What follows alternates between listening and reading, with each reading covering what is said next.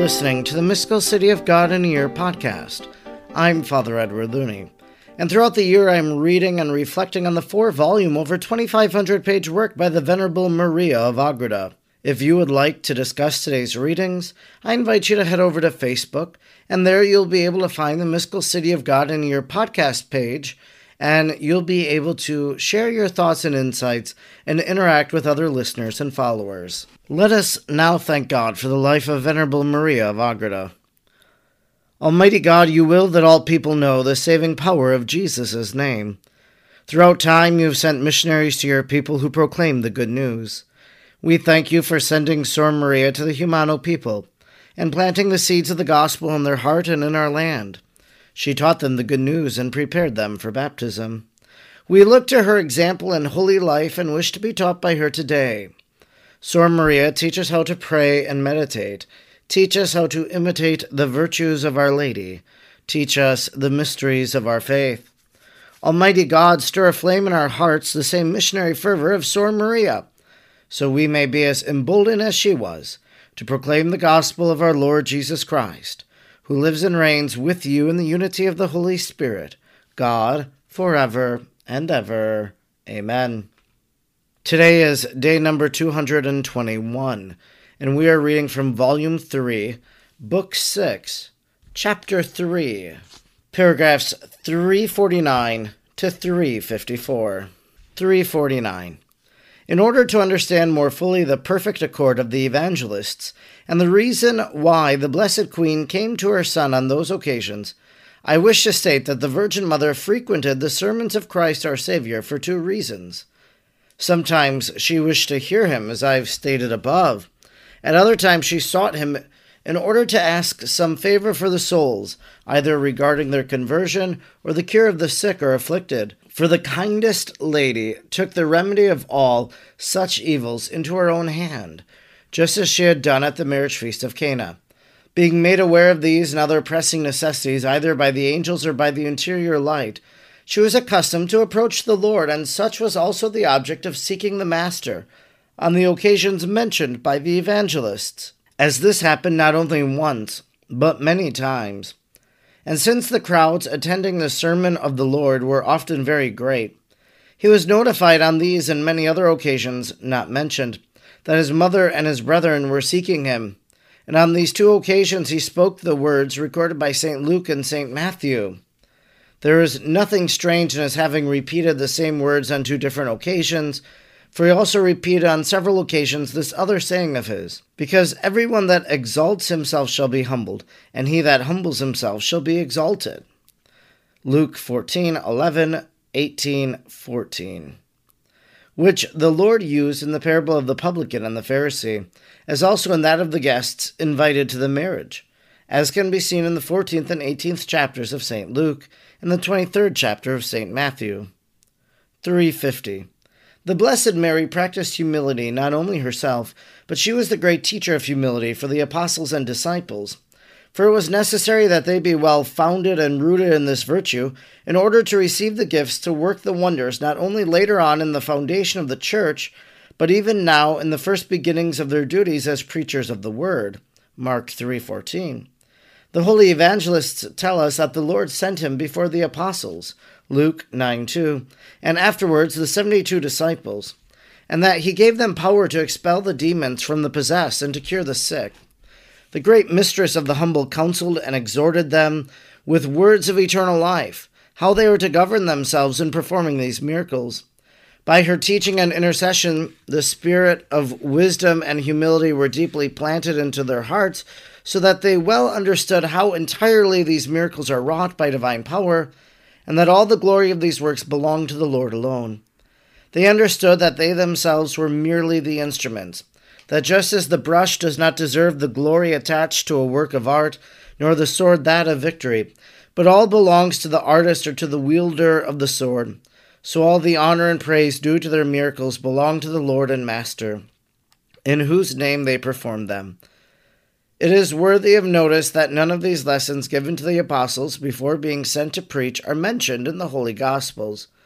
But this was intentional, because all these instructions were given to them by the Blessed Lady. Yet when the disciples returned to their master and full of exultation told him that they had subjected to themselves the demons in his name, Luke ten seventeen, he reminded them that he had given them his power, and that they should not be elated except in having their names recorded in heaven. So feeble is our humility that the Savior was obliged to apply such corrections and antidotes in order to preserve it in his own disciples. But afterwards, in order that they might be worthy founders of the Holy Church, the science of humility taught them by Christ, the Lord, and his Holy Mother, was still more necessary. For them they were to perform still greater miracles in the name of Christ and in confirmation of the faith and of their evangelical preaching. The heathens, being accustomed blindly to give divine honors to anything great or strange, and seeing the miracles wrought by the apostles, were only too ready to adore them as gods. Thus, when they saw Saint Paul and Saint Barnabas in Lycaonia cure the man crippled from his birth, Acts fourteen nine, they proclaimed the one as Mercury and the other as Jupiter. Later on, when Saint Paul survived the bite of a viper, while all the others had been bitten and died thereof, he was called a god, Acts twenty-eight six. All these miraculous events and occasions Most Holy Mary foresaw in the fullness of her knowledge, and as the assistant of her divine Son in the establishment of the law of grace. During the time of his preaching, which lasted three years, Christ went to celebrate the Pasch three times, and the Blessed Lady accompanied him each time, being present when in the first year he used the whip to drive the sellers of sheep, pigeons, and cattle from the house of God. In all the doings of the Savior in the city and in his sufferings, the Great Lady accompanied him with admirable affection and heroic acts of virtue, according to her condition and circumstances. And she conducted herself with sublime perfection, especially in regard to the practice of her most ardent charity, which she derived from the Lord himself. Since she lived only in God and God in her, the charity of Christ burned in her bosom and left her to seek the good of her fellow men with all the powers of her body and soul. Instruction given to me by the Queen of Heaven. three fifty-two. In his malice and astuteness, the ancient serpent strains all his powers to destroy in the human heart the signs of humility sowed by the Redeemer as a seed of holiness in the human heart, and in its place he seeks to sow the cockle of pride. Matthew thirteen twenty-five. In order to root out these and allow free growth to the blessing of humility, it is necessary that the soul consent and seek to be humiliated by its fellow creatures, and that it ask the Lord incessantly and in all sincerity of heart for this virtue, for the means to attain it. Very scarce are the souls that apply themselves to the science and reach the perfection of this virtue, for it requires entire conquest of one's whole self, to which few attain. Even among those who profess to be virtuous, this contagion of pride has so deeply penetrated into the human faculties that it is communicated to nearly all of men's doings, and there is scarcely one among men who is without pride, just as the rose never grows without thorns or the grain without husks. On this account the Most High makes so much of the truly humble, and those who entirely triumph over pride, he exalts and places with the princes of his people, esteeming them as his favored children, and exempting them from the jurisdiction of the demon. Thus it comes that the devil dares scarcely approach them, because he fears the humble and their victories over him more than the fires of hell. three fifty-three. I desire, my dearest, that thou attain the inestimable treasure of humility in all its fullness, and that thou offer to the Most High a docile and yielding heart, in order that he may impress upon it, like on soft wax, the image of my own most humble activity. As thou hast been informed of such deeply hidden secrets concerning the sacrament, thou art under great obligations to correspond to my wishes, not losing the least occasion of humiliation and advancing in this virtue. Neglect none of them, since thou knowest how much I sought after them, who as the Mother of God himself most pure and full of grace. The greater my prerogatives, so much the greater was my humility, because in my estimation they far exceeded my merits and only increased my obligations. All you children of Adam, Psalm fifty-seven, were conceived in sin, and there is none who has not sinned on his own account. If none can deny this infection of his nature, why should not all humiliate themselves before God and before men? Lowering themselves to the very dust and placing themselves in the last place is not such a great humiliation for those who have sinned, for even then they will always be more honored than they deserve. The truly humble must lower themselves beneath that which they have deserved. If all the creatures would despise and abhor them or offend them, if they would consider themselves worthy of hellfire, they would only fulfill justice, but not the requirement of humility, since that would only be admitting their deserts. But real deep humility goes to the length of desiring a greater humiliation than that due to oneself in justice. On this account there is no mortal who can attain to the kind of humility which I practiced, such as thou hast understood and described. But the Most High will be satisfied with and ready to reward the efforts of those who humble themselves as far as they can and as they deserve in justice. three fifty-four. Let, then, the sinners admit their baseness and understand how they make of themselves monsters of hell by imitating Lucifer in his pride.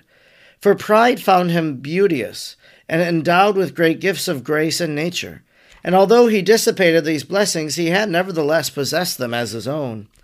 But man, who is mere slime and moreover has sinned and is full of ugliness and baseness, is a monster if he bloats himself up in vain pride. But such absurdity he surpasses even the demon, since man possesses a nature neither so noble, nor was ever gifted with such grace and beauty as Lucifer. He and his hellish followers despise and laugh over men, who in such inferiority swell up in pride, for they can well understand this vain and contemptible madness and delirium. Mind well, therefore, my daughter, this lesson, and humiliate thyself lower than the earth, showing just as little sense of injury as the dust, whenever the Lord either himself or through others sends the humiliation. Never judge thyself injured by any one, nor consider thyself offended. If thou abhor pretense and lying, remember that the greatest offense is to aspire after honor or high position. Do not attribute to creatures that which God brings about in order to humiliate thee, or others by affliction and tribulations, for this is protesting against mere instruments, while it is divine mercy which inflicts punishment on men for their humiliation. This, if they only would understand, is really what is happening by the disposition of the Lord to the kingdoms of our day. Humiliate thyself in the divine presence for thyself and for all thy fellow men, in order to placate his wrath, just if thou alone wert guilty, and as if thou never hadst made any satisfaction, since during mortal life no one can ever know whether he has satisfied for his transgressions. Seek to appease him, as if thou alone hadst offended him, and in regard to the gifts and favors which thou hast received and dost receive, show thyself grateful, as one who deserves much less and owes much more. By these considerations humiliate thyself more than all the others, and labor without ceasing to correspond to the divine clemency, which has shown itself so liberal toward thee. This concludes our reading for day number two hundred twenty-one. We've been reading from Volume three, Book six, Chapter three, paragraphs three forty-nine to three fifty-four. One of the reasons why Our Lady listened to the teachings of her Son was so that she could bring the needs of people to her Son. That as he was out in his public ministry and as she was following, she would become aware, just as she was aware at the wedding feast of Cana.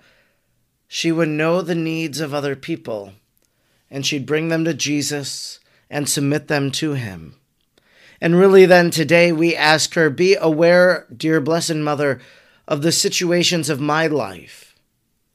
Whatever thing that has befallen me or my family, wherever I struggle, see that now and bring it to the attention of Jesus so that he might help me, that he might assist me.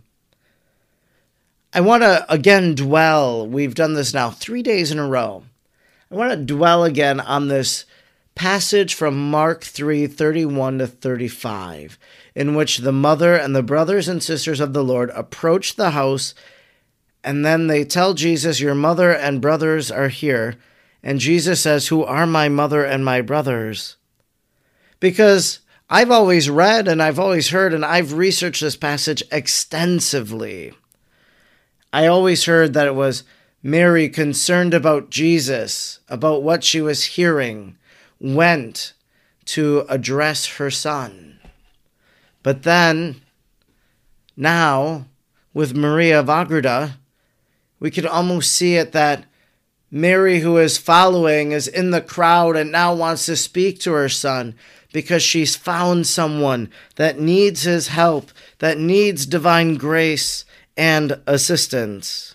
That intercession of Our Lady also is key, as we heard so much about humility today. By her teaching and intercession, the spirit of wisdom and humility was deeply planted into their hearts, the apostles, so that they well understood how entirely these miracles are wrought by divine power, and that all the glory of those works belong to the Lord alone. And so, by her teaching and intercession, the apostles are aware that the good that they're doing is not them, but it's Almighty God. It's God who is accomplishing that good work. They become aware of that by the intercession and teaching of Our Lady. And so again, we can say, Dear Blessed Mother, teach me to realize that the accomplishments of my life, that the honor and glory belong to God, because I have cooperated with Him. This is what we heard. He reminded them that He had given them this power, that they should not be elated except in having their names recorded in heaven. God has given us the gifts and the power in our life to accomplish His will and to do His work here on earth. Maybe today, as you go about your daily work, maybe tomorrow, maybe the rest of the week, well, dare I say, the rest of your life, always have that idea of humility in your mind and ask, am I humble or am I vainglorious? Am I humble or am I prideful? Or maybe as you approach a situation in your life, you can address it. What is the most humble decision that I could make here? It seems that in the teaching of Our Lady, that is what she would like us to do. I'm Father Edward Looney, and throughout the year I'm reading and reflecting on the four volumes of the Mystical City of God. I'm grateful you joined me today, and I hope you'll join me again tomorrow. Until then, may God bless you, and Mary pray for you.